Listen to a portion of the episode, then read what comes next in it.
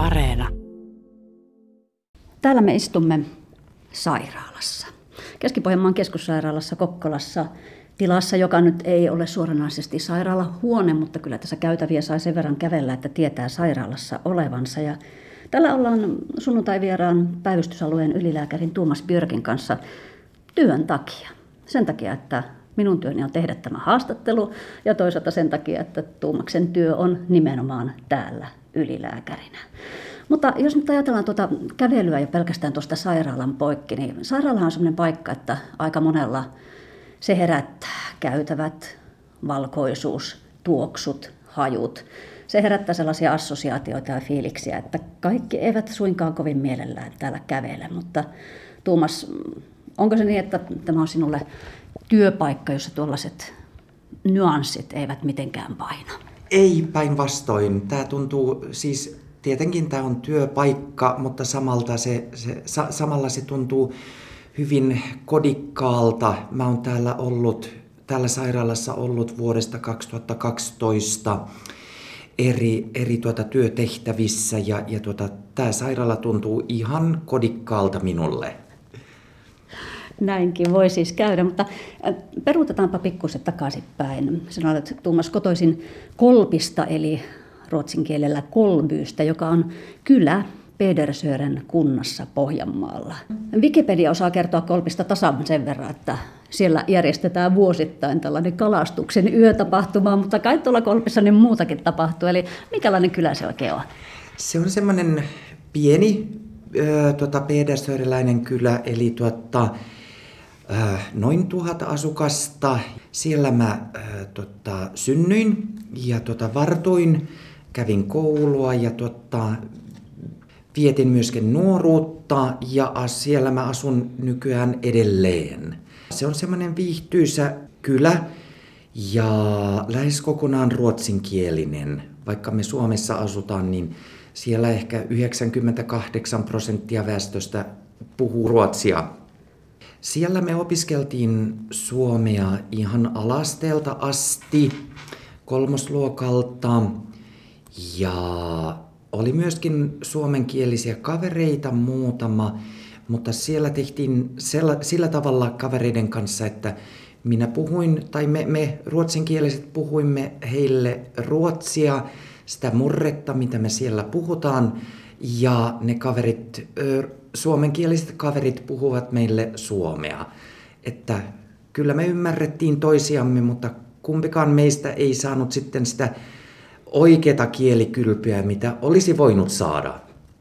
Eli se suomen kieli oli niin kuin teoriassa elämässäsi läsnä, mutta ei käytännössä juurikaan. Mutta entä sitten kun peruskoulu ja lukio oli käyty ja se tulevaisuuden ammatti alkoi häämöttää, niin Kyllä. missä sinä nuo lääkäriopintosi oikein suoritit? No suoritin niitä Ruotsissa, Uumajassa. Ja tuota, sielläkään ei tietysti tullut mitään, mitään tuota suomen kielen käyttöä, vaan tuota, kaikki kaverit siellä olivat juuri ruotsinkielisiä ja opinnot meni ruotsiksi. Missä vaiheessa muuten tiesit, että sinusta tulee lääkäri ja miksi nimenomaan tuo polku sinut vei? No se on semmoinen tarina, että yksitoistavuotiaana mä jouduin äh, tuota, liikenneonnettomuuteen, josta selvisin kyllä hyvin, mutta vietin viikon sairaalassa sen tapahtuman jälkeen. Ja siellä oli tosi kiltti lääkäri, joka hoiti minut. Hän oli hyvin kiltti, semmoinen isähahmo samalla kuin hän oli lääkäri. Niin mä sitten päätin, että mä haluan olla juuri tollainen, kun mä oon iso. Ja siitä se sitten se ajatus lähti. Tietysti vähän lapsellinen ajatus ehkä, koska mä olin vaan yksitoista, mutta mä pidin kiinni tuosta ajatuksesta. Ja tein niitä valintoja sitten tuota, pitkin, pitkin koulua ja pitkin lukiota, mitkä mahdollistaisivat tämän lääkäri, lääkärin uran. Ja tuota, no, sillä tiellä olen. Ylilääkäri Tomas Björk, kun siis valmistuit Uumajasta ja palasit Suomeen, niin palasit kotikonnuille, mutta millaiset työmarkkinat silloin olivat vastassa? Öö, oli vähän vaikeaa saada työtä. Silloin oli, oli tuota eri, eri työmarkkinat, mitä tällä hetkellä on, että oli oikeastaan työnantajan markkinat. Onnistuin kuitenkin ihan kotikulmista saamaan työtä, eli Pietarsaaren sairaalasta ja Pietarsaaren terveyskeskuksesta saamaan työtä. Tein sitten siellä, ensimmäinen kerta tein lääkärin työtä yhdeksänkymmentäseitsemän ja sitten valmistuin kaksituhattayksi ja siitä lähtien tein lääkärin työtä Pietarsaaressa vuoteen kaksituhattakahdeksan. No sen kuulostaa aika ihanteelliselta, eli Pietarsaarihan on Pedersören, aivan naapuri. Pedersörehän on aiemmalta nimeltään Pietarsaaren maalaiskunta ja toisaalta sait tehdä työtä kaupungissa, joka oli silloinkin kaksikielinen ja varmasti pärjäsit työssäsi nimenomaan ruotsin kielellä. Mutta Tomas Björk, nykyään olet ihan kaksikielinen lääkäri. Mistä se ajatus lähti, että nyt tuo toinenkin kieli pitäisi ammatillisesti ottaa hanskaa ja miten sinä sen toteutit? No, mä oon aina tykännyt haasteista. Ja tuota, vuonna kaksituhattakahdeksan tuli semmoinen ajatus, tai oikeastaan se, se kypsyi se ajatus vuosien myötä, että mun pitäisi tehdä, kokeilla jotain aivan muuta ja, ja tuota, jotain muuta työtä kuin mitä mä olin tehnyt ennen sitä. Toki lääkärin työtä halusin tehdä, mutta ihan toisessa paikassa ja vähän toisenlaisia tehtäviä halusin kokeilla. Ja samalla mä ajattelin, että, että tuota, mä haluaisin, haluaisin myöskin oppia suomea, suomen kieltä taas, tai oikeastaan ihan kunnolla, mitä mä en koskaan aiemmin osannut. Niin päätin lähteä sitten Kälvien terveysasemalle. Kälviä on siis ihan suomenkielinen alue. Siellä oli muistaakseni neljä ruotsinkielistä potilasta monen tuhannen joukosta. Kaikki työ meni sitten suomen kielellä. Alku oli ehkä semmoinen vaikea, mitä mä olin odottanutkin, koska tuota suomen kieli ei ollut ihan hallussa, niin sanakirja oli kyllä mun pöytälaatikossa mukana koko ajan. Mutta mitä enemmän mä tein töitä, sitä enemmän mä huomasin, että mä käytin sitä sanakirjaa paljon vähemmän ja vähemmän. Ja potilaat suhtautuivat minuun erinomaisesti. Kukaan ei naurannut, vaikka mä päästin sammakoita suustani. Ja tota, kaikki suhtautuivat erittäin hyvin ja auttoivat sitten löytämään sanoja, kun en niitä löytänyt aina. Ja jokainen otti minut vastaan ihan, ihan sydämellisesti. Sunnuntai vieraana on siis tänään pedersöreläinen päivystysalueen ylilääkäri Tomas Björk Kokkolasta keskussairaalasta. Mies, joka kävi koulunsa ja kasvoi melko lailla täysin ruotsinkielisessä kylässä, mutta hyppäsi sitten kylmään altaaseen ja otti suomen kielen tosiaan haltuun lähtemällä muutaman ensimmäisen työvuotensa jälkeen lähes täysin suomenkielisen pitäjän terveysasemalle töihin. Tomas Björk, sanoit, että vastaanotto oli hyvä, mutta miten, muistatko vielä sitä tunnetta, kun ensimmäisiä kertoja astelit tuonne Kälviän terveysasemalle ja ajattelit, että huppista keikkaa, tai ehkä ajattelit ruotsiksi, että oido, oido. ruotsiksi, ruotsiksi kyllä ajattelin, että, että mitä on tullut tehtyä, mutta ja, ja tuota, joo, jännitti niitä ensimmäisiä viikkoja. Jännitti joka aamu lähteä töihin, mutta mä olin päättänyt, että mä tämän teen. Ja tuota, sopimus oli allekirjoitettu, niin ajattelin, että en voi peruuttaa. Ja ajattelin myöskin, että, että mä oon aiemminkin selvinnyt ihan laittamalla itseni likoon ja yrittämällä parhaani. Ja olin vain päättäväinen, että tämänkin mä opin. En todellakaan suosittele kaikille juuri tämmöistä, että heti hyppii kylmään veteen, koska se oli kyllä aika rasittava aika, mutta aika nopeasti sitten sen kielikylvyn jälkeen tuli ne, ne koulussa opitut taidot äh, takaisin ja huomasin, että, että mä jopa opin jotain small talkia ja, ja tämmöisiä ihan muitakin asioita kuin, kuin tuota, ihan lääkärin kieltä suomeksi. Sanoit, että kukaan ei naurannut tai ollut moksiskaan, vaikka sammakoita tuli suusta, niin muistatko vielä, että sattuiko silloin alkuaikana jotakin sellaista, mikä ehkä silloin ei naurattanut, mutta saattoi sitten jälkeenpäin naurattaakin? Tuliko potilastyössä sellaisia kömmähdyksiä? Kyllä. Esimerkiksi tämmöinen mun piti selittää potilaalle, kun mä katsoin lampulla tuota, silmän pohjaa, niin mä kerroin potilaalle ihan pokkana, että minä näen vain vilustuksen silmän pohjista, kun tarkoitus oli sanoa, että minä näen vain vilahduksen silmän pohjista, että en, en pysty päättelemään tästä, että mikä sun silmää vaivaa, että lähetän sinut silmälääkärille. Ja potilas oli hyvin huolissaan, että nyt hänellä on joku infektio siinä silmässä. Loppujen lopuksi potilas kyllä kysyi, kysyi myöhemmin, että, että mitä siinä oikein näkyi. Ja tuota, sitten mä selitin taas pokkana, että vilustuksen, ja hän rupesi melkein itkemään, että mikä se on. Niin yhtäkkiä muistuikin mieleen, että tämä ei pidä paikkansa, että vilahdus on se oikea sana. Ja selitin, että, että mustuaista pitää laajentaa, että näkee kunnolla siihen silmän pohjaan. Ja kaikki loppui hyvin. No, minkälainen kirjo tuollaisella pienenpitäjän terveysasemalla tuli vastaan? Minkälaisia työtehtäviä ne olivat? Oliko niissä ammatillista haastetta vai oliko se kaikki haaste tuossa kielen puolella?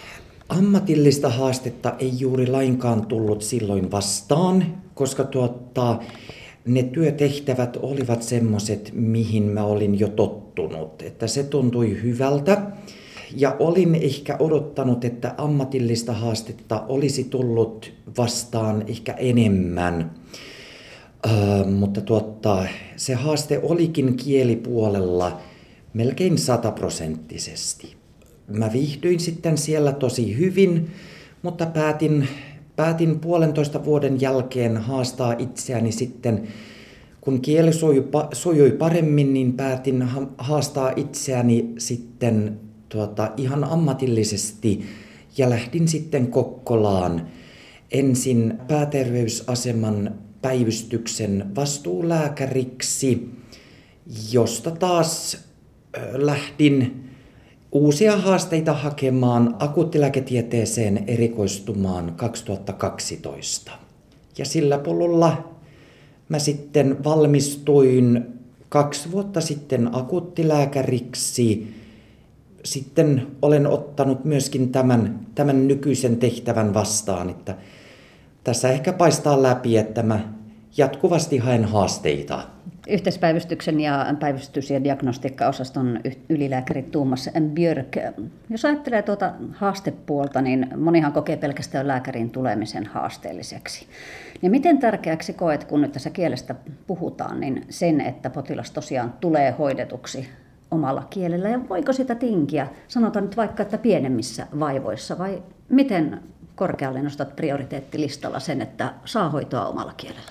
Mä nostaisin sen todella korkealle kyllä, mutta jos tilanne, sanotaan näin, että mä, mä kääntäisin sen päinvastoin, että jos tilanne on todella todella kriittinen ja potilas on ihan kuoleman sairas ja hänen täytyy saada hoitoa hinnalla millä hyvänsä, niin silloin mä katsoisin, että silloin voidaan hoitaa myöskin vaikka millä kielellä vaan.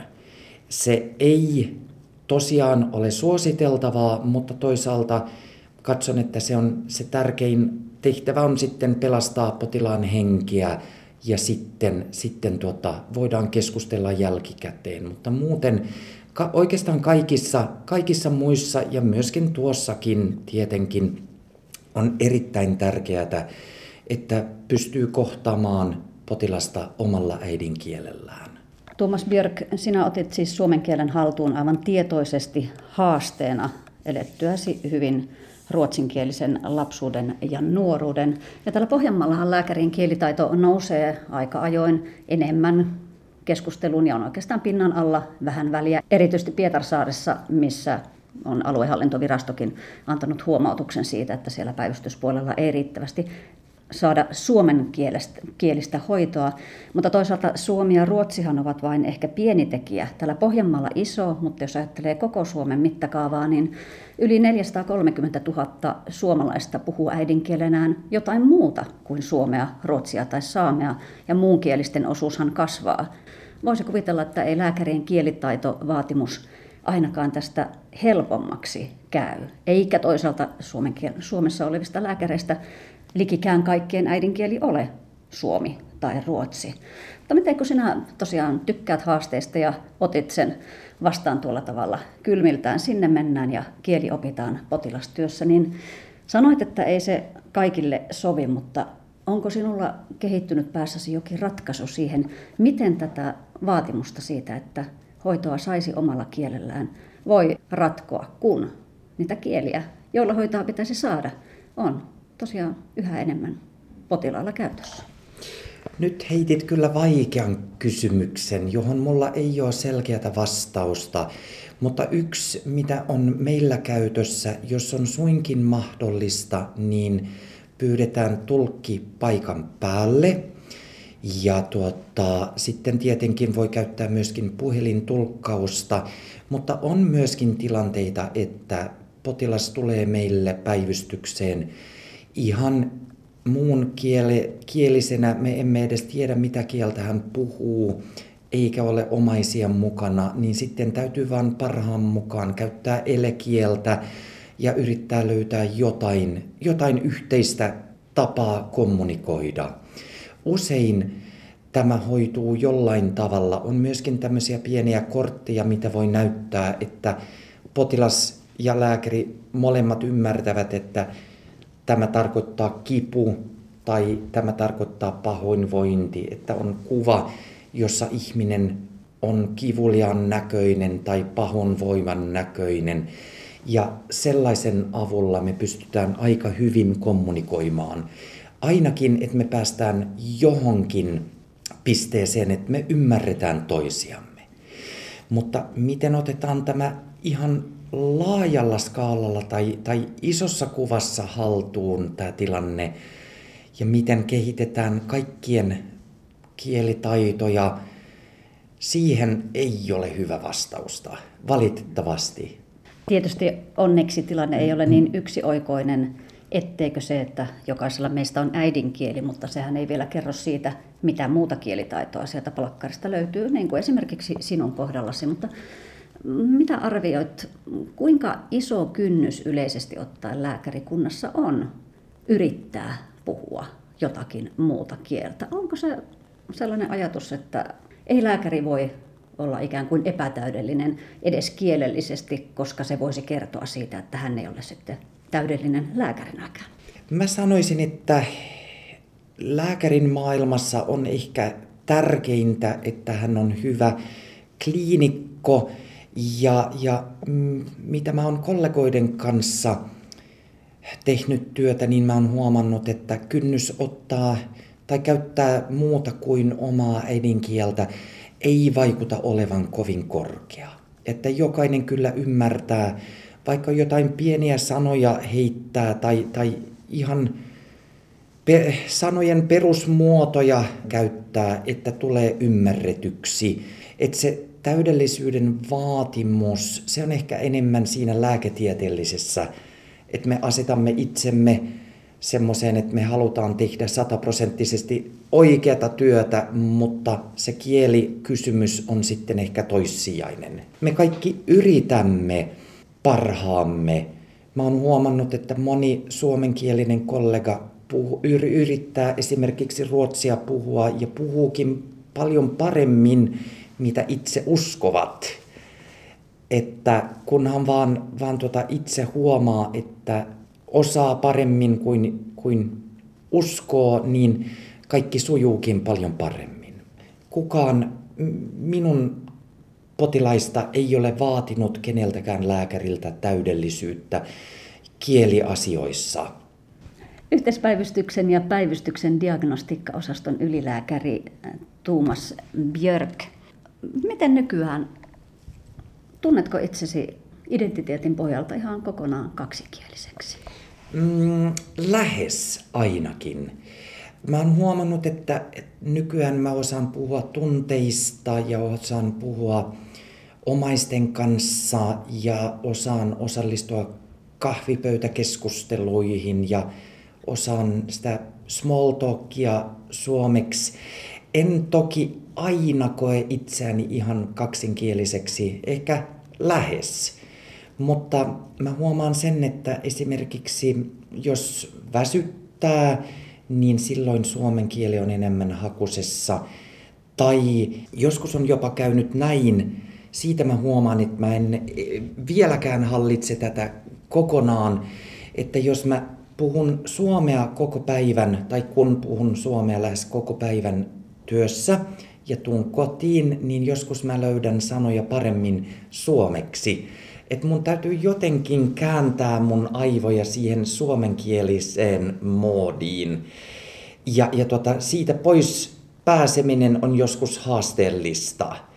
Vaikka mä osaan ruotsia paremmin, mutta siitä mä huomaan, että se kuitenkin, se ehkä kuitenkin on edelleen hieman vaikea minulle, tämä suomen kieli. Että se vaatii multa enemmän kuin ihan äidinkielen puhuminen.